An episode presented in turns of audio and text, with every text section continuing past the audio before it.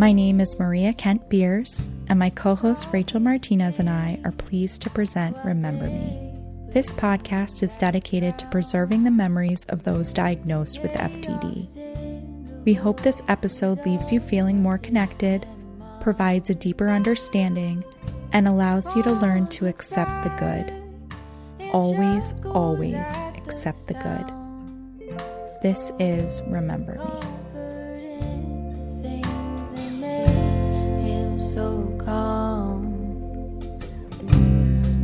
Is who I am, where I come from. Here we are. We're with Erin. Erin is currently in Michigan. And Erin is going to be talking about her father Pete's journey with FTD. And Erin, uh, the way we like to start is just jumping into when you noticed a change, what behaviors you saw. All right. Well, I would say in the late 90s, he started becoming more apathetic and distant. He started drinking more. Uh, a lot of the hallmarks of other FTD stories that I hear. He's he's a brilliant, brilliant man, and I wonder sometimes if he wasn't able to hide a lot of it from us for a long time. Um, that being said, he was diagnosed in 2008 I'm telling stories about 1998, 2000. The, the first 15 years with him weren't that bad. It's just been these last five or six. But at the beginning, it was definitely apathy, disconnection. It's hard to explain, although I know that people who have loved ones who have FTD understand it. It's, it's like you don't believe them when they say they love you. Mm-hmm. Something just doesn't ring true anymore. That is such a good point. They almost seem a little hollow in there. Like, yep. I love you. Are you sure you want to phone a friend on that one? Like, it just doesn't feel genuine. I can relate to exactly. that. Exactly. So, you started noticing this sort of apathetic, withdrawn dad who suddenly changed. Um, yes. Did you ever talk to him about it? Was he still speaking at the time? My mom basically brought it to my attention. I was living in Colorado and she was she you know they they tried to protect us from a lot of it. And I I can't even say for certain I know the whole story from the beginning hmm. because mm. it's very very difficult for my mom to talk about it now for a couple of reasons. One, it was just a nightmare and two, she went through it alone it, it's always been very important to her to protect his reputation and maintain his dignity. And he was such a well respected, admired, and loved member of our community that when he was eventually arrested for home invasion, it was like a little shockwave through our town. But that, you know, finding out that he'd been arrested for home invasion was a pretty big red flag. What did your mother think was going on with him? Has she shared with you kind of what her theory was as to why his behavior had changed? She had absolutely no idea, but he was her husband, her life partner, her best friend. She knew him better than anyone else in the world and she believed with everything she had that this was not him. There was something wrong and she was going to do whatever she had to do to figure it out. So he saw psychiatrists psychologists therapists neuropsychologists they all missed it. He was diagnosed with you know maybe he's just having a series of nervous breakdowns. He's clinically depressed. It's a midlife crisis. Mm-hmm Yes, that's what we thought. yep. So he he's in therapy, right? And they're trying to figure out what the root, what the core is. Um, he offered to be hypnotized. Maybe something traumatic happened to him in his childhood. Just had no idea. It wasn't until my mom just happened to finally say, I want to get a PET scan. I want to get an MRI. I want somebody to look at his brain. This was in 2008 after he had already been in jail. And as soon as the neurologist saw the MRI, he said, I've got good news and bad news. I know what it is. Your husband has frontotemporal dementia. And the bad news is there's absolutely nothing we can do. Good luck.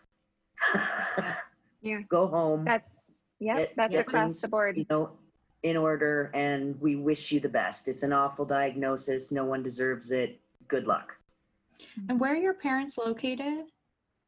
Um, we're in the Upper Peninsula of Michigan. It's a very rural area in a little town called Norway. We're right on the Wisconsin border. So even finding a neurologist uh, was challenging in the late 90s, early 2000s. We would generally travel to Green Bay, Wisconsin, was the closest big city to us. But Wow. after the neurologist told us, uh, good luck, that was, they didn't make a follow up appointment. They weren't Mm. interested really in in maintaining or anything so it fell on the their primary care physician who was ill equipped but did Right. absolutely the best they could So how old was Pete at diagnosis? at diagnosis which was 2008 he was he was 68 approximately 60 when it hit the fan Mm, so figuring onset late 50s right. Mhm. And Wow. what did your mom do next after receiving the diagnosis? Did she bring in help? What what was kind of her plan of attack? she was just so relieved it wasn't his fault It Mm, wasn't something he was choosing to do. He wasn't just going off the rails. She knew what it was, and from there on, she could tackle it full on. So she did bring him home. He's still at home with us. mhm. Okay. My husband and I moved back to Michigan six years ago, okay. thinking that we were coming for the end and we wanted to be there in those last few years. But I'm starting to think he might outlive all of us. Oh wow. Yeah. He's still up Yeah. on the move, chattering. He he talks nonstop. None of it makes he's any still communicating. Okay. but he Wow. communicates all the time. Do you think he I don't know if this is an odd question. Do you think he has any sense of what's going on or that he's ill? He's always from day one been in denial. I do not have dementia. There is nothing wrong with me. I don't know what your problem is. I just wanted to see what the kitchen table in that house looked like. um, so he's always been in straight up denial about it. But I've had conversations with him over the last 10 or 15 where he knew something. He just knew something wasn't right. He just couldn't Mm. put his finger on it. He couldn't verbalize it. And every once in a while, still, I know there's a flash of knowledge in his, eye. you know, like Mm, there'll just be a moment where there he is. All of a sudden, he just reappeared in his own face, and and then it's gone. mm. I don't know. It's crazy. It's just such Yeah. a crazy disease. It really, really is. And uh, does your mom, I know you and your husband moved back, but, um, you know, does your mom have any other help with care? That's a lot. No. She's been caring She- for 20 years, right? Yep, 20 years. She's had him at home as his primary caregiver. Honestly, you know, my husband and I moved back not so much to help dad, but to help mom. Yes. She Yes. had she had no life. She wasn't going to church. She dropped out of all of her clubs. She, she couldn't leave him alone. He, you know, you got to keep eyes on him. Still to this day, eyes on him 24 seven. Um, and I, I wanted her to have a life again. We've made that happen a little bit, but that's her man. That's her husband. That's her soulmate. She's, there are no words m- my friends like to tell me how wonderful I am and how what a great daughter, but oh my gosh, my mom just solid as a rock from the beginning. the Yeah. caregiver i i know i think it sounds well not i think it does sound like you guys are all really lucky to have her Yes. yes. because she's she's the the glue that holds it all together was he ever violent aggressive anything of that nature or was he always pretty docile minus home invasion Right. There was never anyone home, which was why I thought it was kind of odd that it was home invasion. For some reason, I I had always pictured home invasion as a masked man b- busting through your door. Yeah, not Uh, little Right. Pete. Like, can I just take Right. right. in your cupboard? Yeah. and that's exact. I can see him in the bathroom opening the medicine cabinet, going, "Oh, I wonder what those are for." oh, Um, but he's um, verbally abusive sometimes. Um, he'll get very angry. Uh, I mean, this is a guy who said "dag nabbit," so to hear him throw out an f bomb or uh, he gets really creative with his verbiage when he's angry, which is a lot of the time now. He's in a constant state of frustration and. Um, yeah, it's been these last couple years have been pretty rough. You have siblings, right? I have a sister, yes. And Yes. are you the oldest? I am. Okay, me too. I am. You sound like an older, the oldest child. And you Want know, to take care of mom. yes. Well, and my sister, you know, my si- she's still currently living in Colorado. If I called her and said, "I need you to come home now," she would come home now.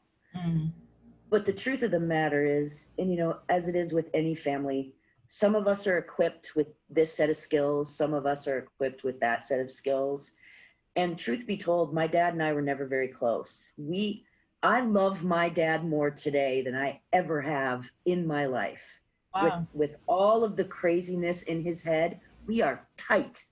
We are buddies. He loves me. I don't doubt it for a second. I couldn't have said the same thing when I was in high school. Mm, My sister, on the other hand, is a daddy's girl. mm, There was no way she could, and I don't mean this with disrespect, but there's just no way she could have watched this evolution like I can. right. I, I just, he and I just didn't have that, that relationship. So we thought it would be easier, you know, something that I could handle. I'm a little more pragmatic and distanced. And yeah, now I can't believe I'm saying it, but we have our relationship today is better than any other time in our lives. And he's That's- That's the silver lining. That's the beauty that of is a it. Yes. silver lining. I Yes. think I'm going to take what you just said with me. Um, I think you said it so beautifully. We've talked to a lot of people about the dynamic of siblings and family members that don't, maybe aren't participating as much in the care. And I think the way that you said it, that we're all equipped with different, I guess, tools and different ways Yeah. of handling things. And I think that's a really mature way of looking at it, like a really thoughtful and nice way of looking at it because it's very easy to be like i'm going home to help mom. Why aren't you? You know? Um Oh yeah, we've had those conversations too. Where are you? yeah.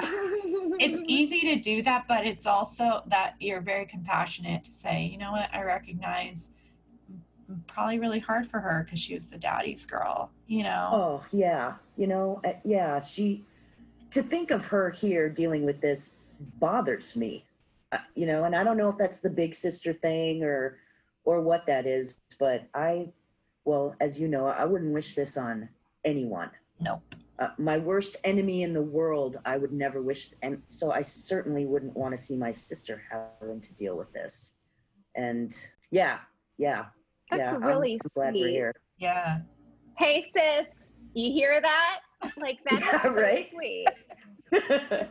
Wow, that's really sweet.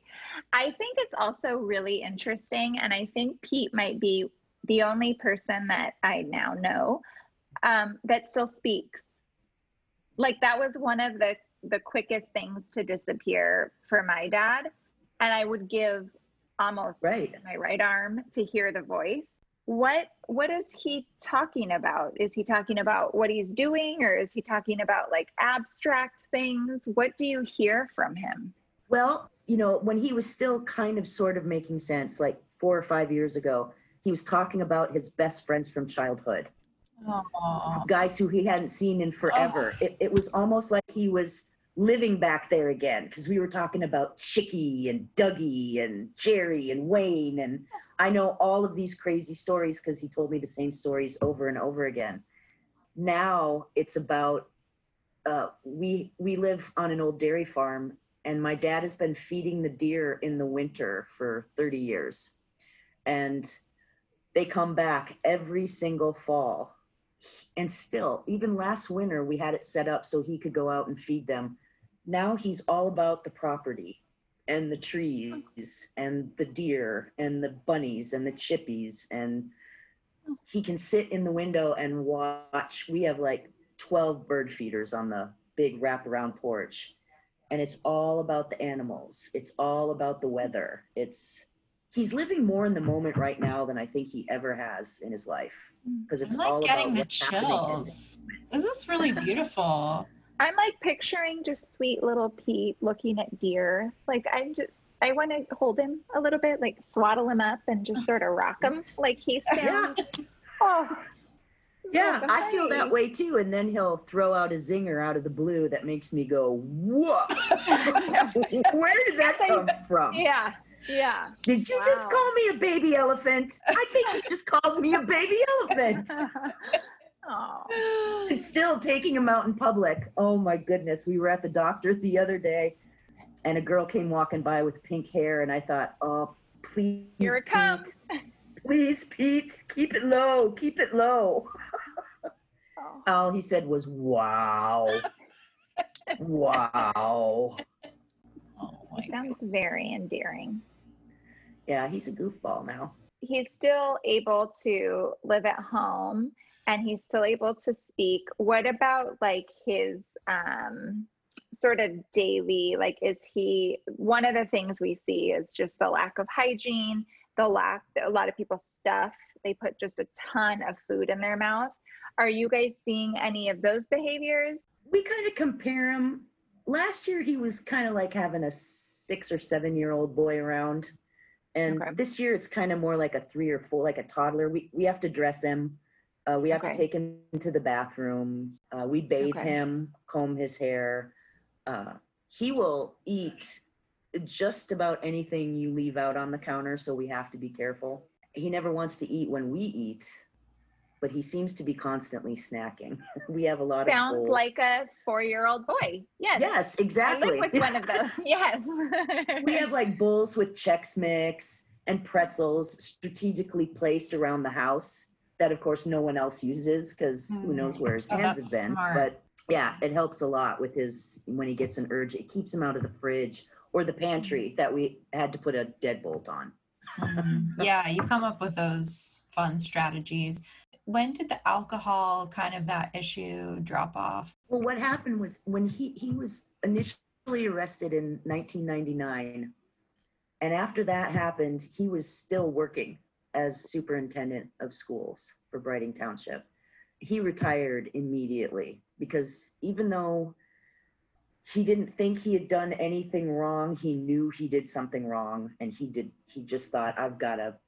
I've got to step back and figure out, or, you know, that could have been my mom actually thinking about it. But so he retired in 2000, and that's when the drinking really escalated. Mm, I was home for a wedding, and that's when we found that he had drunk all the bottles in the house. And um, by the time my parents had gotten back from Green Bay, he was in full DTs. He because I hadn't let him drink for a few days, wow. and he was in massive withdrawal. Mm, So my mom took him uh, to the hospital, and they ended up rapid detoxing him that night. His blood alcohol content was terribly high, and we don't even know where he found it. And uh, and so he ended up being. They said he was situationally a situational alcoholic, which I'd never heard that before. mm, Uh, we neither have a have history of alcoholism in our family, My- but he was a situational alcoholic, meaning if this FTD or whatever was going on with him hadn't happened, he most likely would not have become one. So after he was detoxed, it was kind of a non issue. We just kept all the booze out of the house and he didn't go anywhere where there was any booze.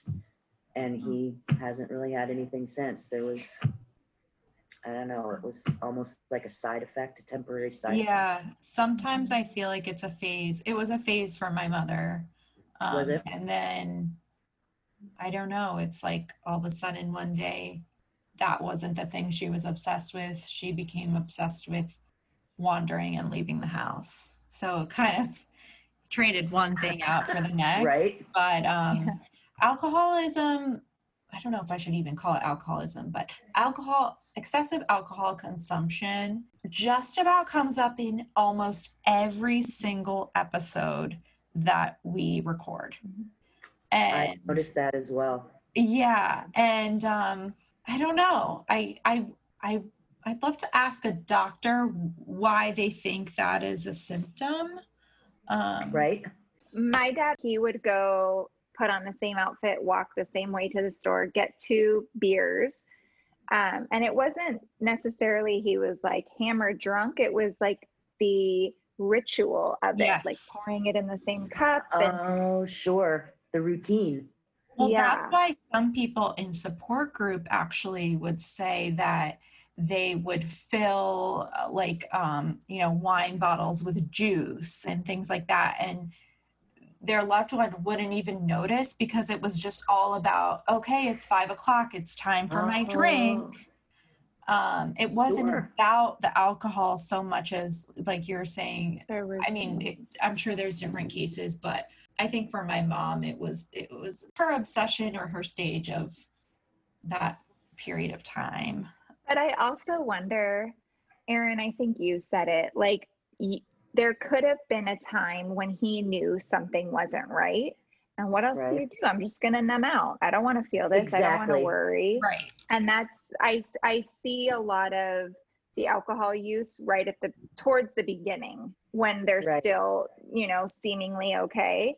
And then like now, I mean, I don't think my dad could open a bottle, but I don't think it would if he was like Pete and still, you know, up and moving. I don't I don't think it would be that drive anymore. I think I I've always wondered that. Like was he using that to just cope or was it like I need that fix cuz it wasn't strong. It was corona. Like Right. Right. Right. so that was a that was a tangent. But I think it's could put that on the list of things we need to ask a doctor someday when we get a doctor on the podcast. Why? What I don't happened? even know idea. if they know, but it's I'm Right. sure. I'm sure it's some study. There has to be a study. There's always a study. Well, I just want to say that I think, speaking about the alcohol and a lot of the things that we bring up on this podcast, you know, there's people living in different parts of the country that, you know, don't have support groups or don't connect with people online. And they might hear your story of even like the home invasion and they might have thought, oh, that was only my, you know, parent who did that one odd thing. And now they, right? I don't know, feel a little comfort.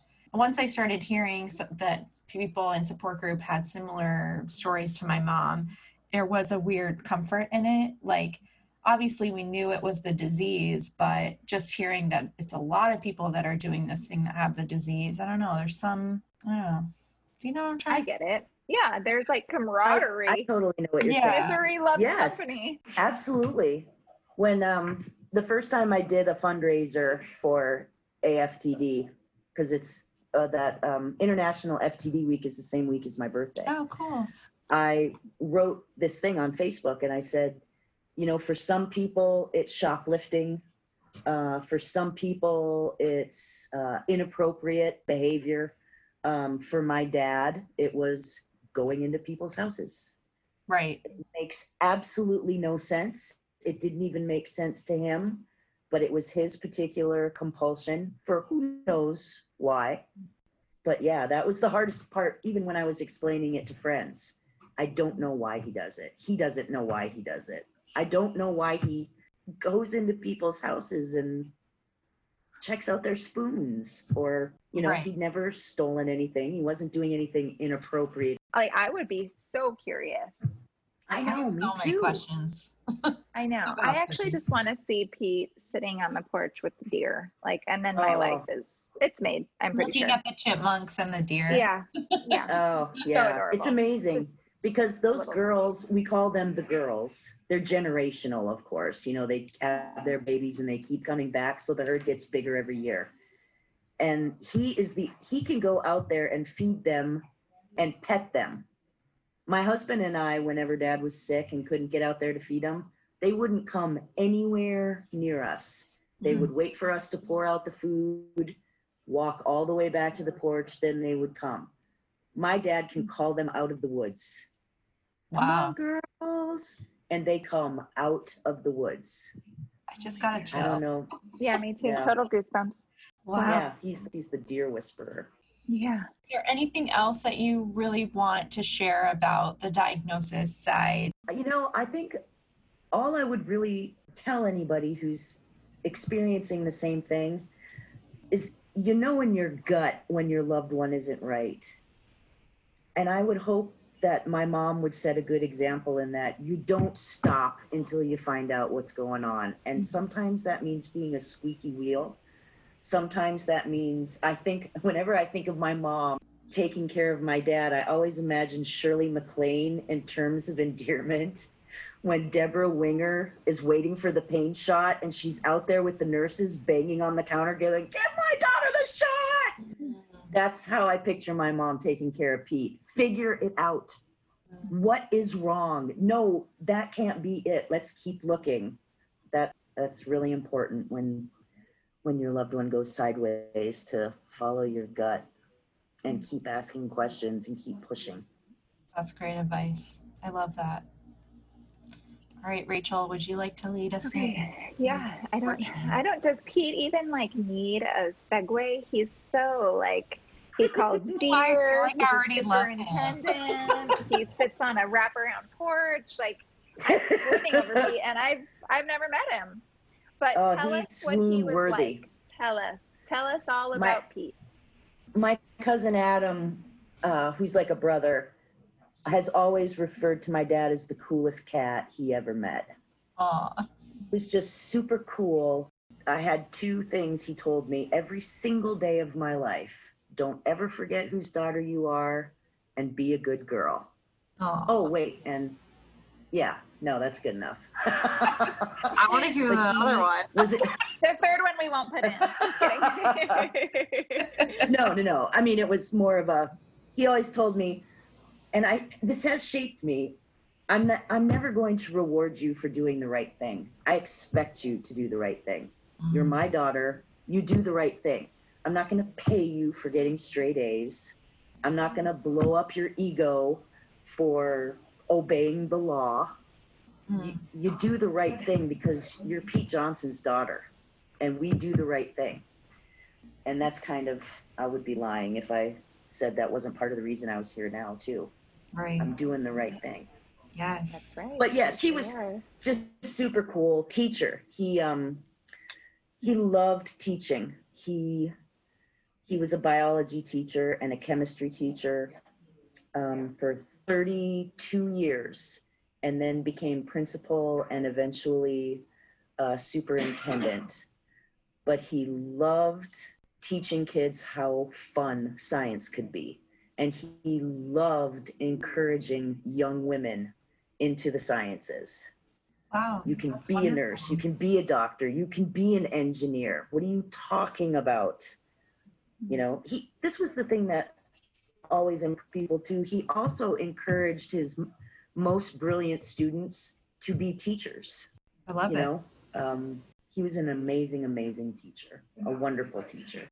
Every year at parent teacher conferences, he won the Golden Throat Award. He always had the most parents come to visit him at parent teacher conferences. And how many years did you say he was a teacher? 32 years. 32. We figured he, yeah, we figured he had approximately 3,800 students over the course of his career. For his birthday this year, since he turned 80, I, I put it on my Facebook page. If you knew Dad, send him a birthday card this year. Oh. Because, as I'm sure you understand as well, your friends disappear when you have frontotemporal dementia Right. yeah, we don't see a lot of people anymore. And so I thought, well, maybe people will send him a card. We got cards from people who had him as a teacher in the 60s, the 70s, the 80s, the 90s, generations. You taught my granddaughter. Wow. massive, massive educational legacy he's left behind, especially in a small community like ours. That's so beautiful. So he was a teacher and then he he became the superintendent of schools, you said? Yes, yep. Wow. He became principal first. He went back to college. Gosh, I was in high school. And he went back and got his master's degree uh, in administration. And um, honestly, uh, regretted going into administration. He missed being with the students. All the politics, all the hand holding, all the having to make everybody happy. He really, really missed the classroom.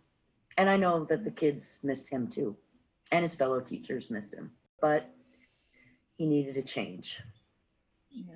I'd love to hear how all right, Rachel, were you gonna ask the same thing? How the parents met, how her parents met? Oh, no, but that's a better question. than I'm mine. really, Mine is the really next one. excited to hear about your parents' love story. Okay, so my mom is the uh, daughter of a beauty queen and a construction worker who met and married within two weeks. Oh wow. Um, she was a Vista volunteer, uh, which was kind of uh, Robert Kennedy kickstarted it in the 60s. It's it was kind of like the Peace Corps for the United States. Got it. So she was a Vista volunteer, and he was a school teacher. And she was uh, brought to the area. We have a, a lot of um, Native American people in the UP, the Ojibwe tribe, and and she came here to uh, do some volunteer work on some of the local reservations. And she went to the Kingsford High School to do some, some kind of presentation about what she was doing, and she met my dad he asked her out on a date and then stood her up. Although he swears he did not stand her up, but I, I've got to go with mom on this one. Oh no, Pete, my heart. Yes. Oh, He he'll redeem himself. I know he will. Yeah, I know he'll redeem himself. he absolutely. Okay. Well, you know, I don't know though. He proposed to her on their way home from a bar called Bombers. Uh, by starting off the conversation with, "I don't have a ring," Oh, but Pete, you know, Pete, you gotta really reel us in now, because now you have three women talking about you. Woo! Okay, Pete. yeah he it. was he was he was rough around the edges until sonny got a hold of him that's for sure Aw. but uh, they ended up she gave him a second chance he took her skiing and that was pretty much it it was all over but he was the ski coach at the time for the high school and he took her skiing which she had absolutely no interest in doing uh, but she would do anything for him Mm. and that was that was it pete johnson was off the market I love it. That's the, the ring. Minus the no ring. yes Pete, I- We're gonna have to I have a, don't a little have a little chat about that. Yeah What did they do? Did they go pick one out afterward? No, uh, he he and I picked one out five years ago, and she finally got her ring. Stop. And how many years have they been married now? Uh, Fifty-three this year. No, Wow. fifty-two, because my husband and I have been married twelve. Because we got married right after or right before their fortieth wedding anniversary. So, and she finally got her ring five years ago. Her her diamond. She earned that. ring. Ooh, Yeah. she earned that. Big dime. So after they got married and without a ring, let's just make sure that all the listeners hear that. Um, when did you come along? Then your sister, and what this was my this was what I was going to ask earlier. What was he like as a dad? Oh, um, let's see. Let's see. They got married in 1967, and I came along in 1969. Okay. And my mom loves to tell the story of how when the doctor went out, because of course he was in the waiting room back then, Right, right. and the doctor was worried about telling him that it was a girl, because usually men were disappointed when it was a girl and not a boy.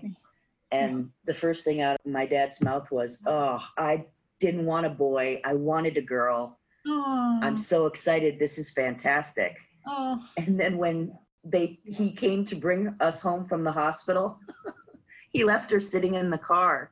Like he got out of the car, walked around to the front seat, grabbed, took me out of her arms, and went into the house. she never let him live that down. He went immediately into the house, started to fix a bottle, and it was he and I from there. And then my sister came along a couple years later, and he was he was a wonderful dad. He taught us to read. He read us to s- uh, stories every night before bed and sang to us. Was a really really good little kid dad. You know, very in the moment, very and and it was really important to him that we were that that we read a lot, that that we appreciated our education was very important to him and and that meaning knowing the names of all the birds at the bird feeder Wow. and being able to identify the trees in the backyard and um, goofy love songs from the 60s like i gave my love a cherry i know every word to that song because he sang it to us all the time I love that. That's sweet.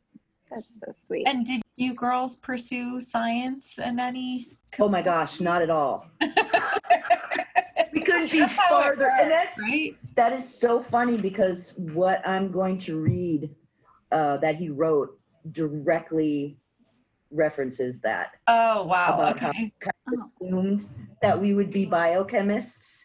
My sister runs a children's theater in Colorado, and I worked. Uh, I bounced around at a bunch of jobs. I ended up working at a small ski resort in Colorado called Sunlight Mountain Resort. Nothing nothing remotely scientific about either one of us at all. Like he would sit and study with me for my biology tests, and I still couldn't get anything better than a C. It, it just ripped his heart out. I get it. I'm not a science person at all. I can't Oh. do it. no, I, it was a disaster from the get. Yeah, we're all very theatrical, musically inclined writers. Mhm. Nothing scientific or no, no, couldn't be farther away from that. Which was a huge disappointment to him, but he took it like a champ. Good old Pete. Yep. What or how, if he could describe it, how would he, do you think, would he like to be remembered? Uh, he would, I know that he would like to be remembered as a teacher, a, a teacher of all people, of all things. He would want to be remembered as a godly man, as a family man, uh, and just a good man, Mhm. a, an honest man. Uh, and he is and was. And, you know, despite the FTD diagnosis, despite the jail time, he is all of those things still today. And that when I when I sit with him or I'm up with him in the middle of the night or we're having a bad day, I still see that when I look at him. He still is trying to teach me things now. I I know he is. Well, I might just be telling myself that, but I, I really believe he is. You have such amazing perspective, and I think you have such a positive lens on everything that's happening to you, and and I feel very inspired by that. I'd love to know, like, where do you find that positivity and that that I don't know how to describe it. Like, how do you think you've gotten to that place while dealing with really this tragedy in your family for 20 years? Oh, thank you so much. I think I'm kind of, I, I'm not, this might be a weird reference. I'm not sure if you've ever heard of the Enneagram. Yes. Are you Uh, too? I'm a five. So when I was faced with this situation, I took it upon myself to educate myself as much as I possibly could about what this disease is and what it does. I still get stuck in a rut of trying to come up with an excuse for why he's doing something. Is this is this making him feel better? Is it is is this a knee jerk reaction? Does he need to go to the bathroom? It's all like I kind of approach it as a big puzzle. Mm. Um, but also, I I have a tendency to be a very negative, um, depressed, uh, glass half empty person, and that wasn't serving me in any conceivable way. It's It's difficult for me to look on the bright side. It's a challenge. I work at it. I would be a disaster if I didn't make the concerted decision every day to see the good, to accept the good. That's what I love about listening to both of you talk because it's about the good. And no matter how frustrating, and don't get me wrong, I get frustrated. The two girls sitting in the kitchen right Yes. I um, I don't know. It's a miracle. Let's just, you know, maybe it's just, it's, I'm just really, really lucky that, that I can always see the good. I've always been like that. Even when I didn't want to see it, it's always very obviously revealed to me in one way or another. That's so beautiful. I Thank- know, God. I wore my glasses because I'm like, I probably won't cry today. I'm too tired to cry. Okay. I think it's also hitting it hard too because the last couple people have been moms. They lost their moms. And I am a daddy's girl. I'm like, I mean, to a fault. And so hearing somebody feel the same way about their dad is like really sweet. Yeah. Well, and and I can't I can't believe how much closer we are now. I mean, he's almost completely disappeared and I still I still love him more now than I ever have. I I don't know. I think the whole thing is just kind of miraculous.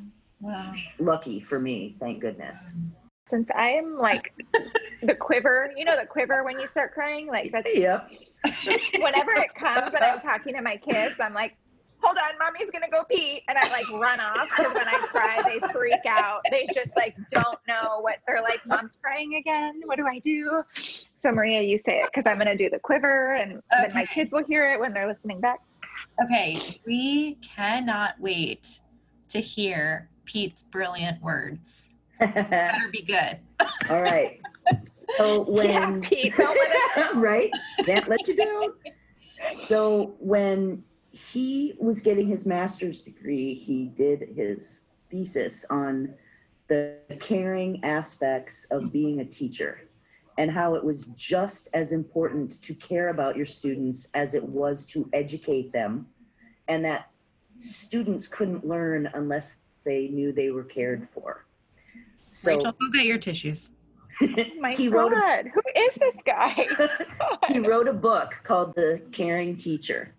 And um, this is the last page of the book. It says, finally, tell your students that happiness does not come from success, but rather that success comes with happiness. I became a better teacher when my two daughters became the age of the students I was teaching. I'm sure that that is no surprise to any of you. Of course, because I majored in biology and chemistry, I was absolutely certain that both of my daughters would be biochemists when they made their career choices. Right now, as I am writing this book, my oldest daughter is engaged to a wonderful young man whom she adores living in Colorado and working at sales at Sunlight Mountain Ski Resort. My youngest is living in Colorado as well, about to celebrate her one year wedding anniversary, and is training as a graphic designer project assistant at a landscape architecture firm. Years ago, they would not have been labeled as successful by my definition, being that they had strayed from my chosen field, but now I can see that they are. They are happy and healthy. They mm-hmm. are serving others, encouraging by their example, supporting causes that they believe in, and being good girls. Besides, I have decided that we already have enough biochemists in the world. Teach your students that when they serve others, raise a family in a safe and secure environment, encouraged by their example, support a cause, pray for the unfortunate, love their neighbor, and dream their dream. That is success.